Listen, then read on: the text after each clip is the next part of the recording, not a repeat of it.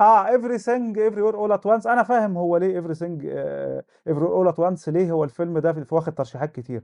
رغم إنه في كتير من النقاد كانوا شايفينه مش قوي يعني لأن أنا كل حابه اللي بيعمله انه بيجمع الكونج فو مع الأكوان المتوازية. امم يعني هو مش أكتر من كده. ولكن أنا شخصيا شايف إنه إنه الفيلم ده سر قوته مش في كده. هو بيعبر عن ما بعد الحداثة بحالة بالظبط. السيولة الكاملة.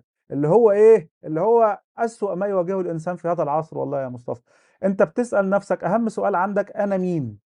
طب بس بتيجي الأكوان المتوازية تقول لك أنت كان ممكن تبقى دكتور وكان ممكن تبقى مهندس وكان ممكن تبقى زلطة. ممكن تبقى زلطة حرفيا زي في الفيلم. الفيلم ده بيقول لك إنك كان ممكن تبقى زلطة. هو ده الفيلم اللي بيقوله. ده دي ده المشهد اللي هو بي- بينبع فيه قوة الفيلم. إنه ما الذي نتمسك به؟ إحنا عاوزين إحنا محتاجين نتمسك بإيه؟ في عصر السيولة الشديدة. ده انت كان ممكن ده انت مش عارف انت مين.